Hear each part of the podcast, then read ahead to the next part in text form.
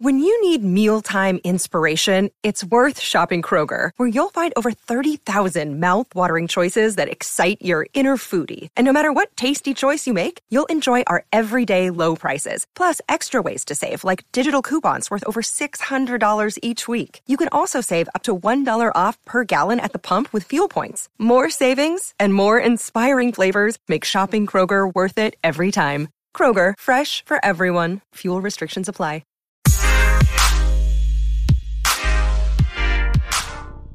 Hello, everybody, and welcome back to the Space News Pod. My name is Will Walden. I am your host, and this episode is going to be all about the weather. Well, not just all of the weather. This is about a specific launch, which will be happening January sixth of twenty twenty, and this will be happening around nine o'clock p.m. Eastern. It is a SpaceX Starlink launch.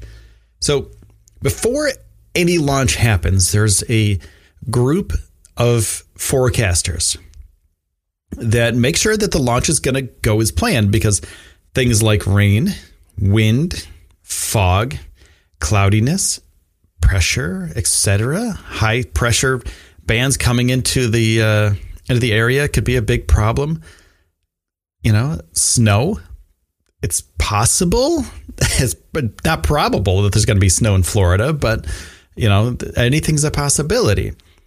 So there's a group of people called the forty-fifth Weather Squadron that's working on the weather for this next launch.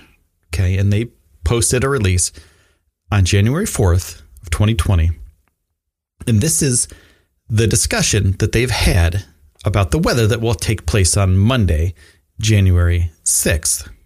They say a frontal passage later today will bring strong and gusty north-northwest winds along with cool and dry weather into Monday.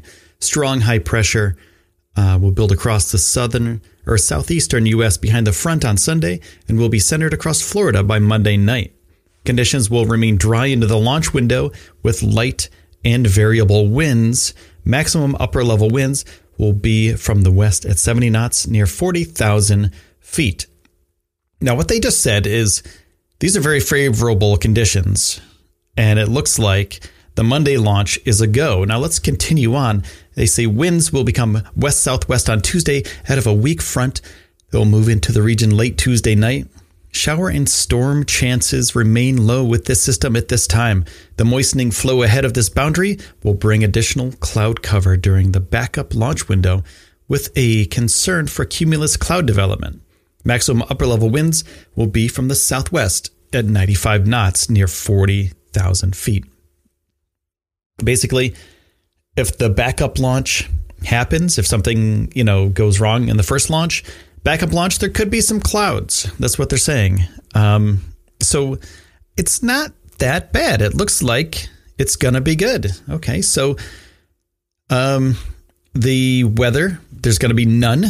There's going to be no weather, no rain, no snow, no sleet, no hail, no high winds, no nothing on the day of launch. Um, visibility is seven miles. Liftoff winds are about five miles per hour.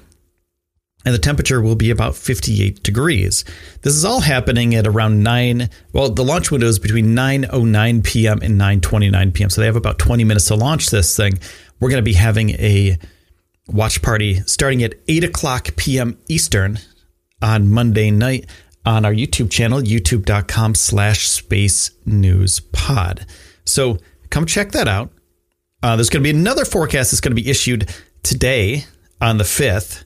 Um, so I will let you know if and when that happens, what is the change, if there are any changes. If this is a go, I'll let you know, and I'll post another thing on uh, Monday morning to let you know what's up with the launch, because I want this to be very successful, and I want Starlink to launch up into space and have a really, really cool experience. Uh, they're going to be doing a lot of these launches, possibly four in January, to be determined. So we're going to see one a week in January. You know, this is the first week. Could happen every single week for January. So for now, it looks like weather's good. Everything's good. They're doing all the tests to Falcon to make sure that it's ready to go. There's been no word about Falcon having any sort of uh, technical issues. So that looks like it's a go, go, go for Monday, eight o'clock p.m. youtube.com slash space news pod. If you're not subscribed, go there, subscribe now. And if you like this show, hit the subscribe button. So thank you so much for listening to the Space News Pod today. My name is Will Walden, and I'll see you soon.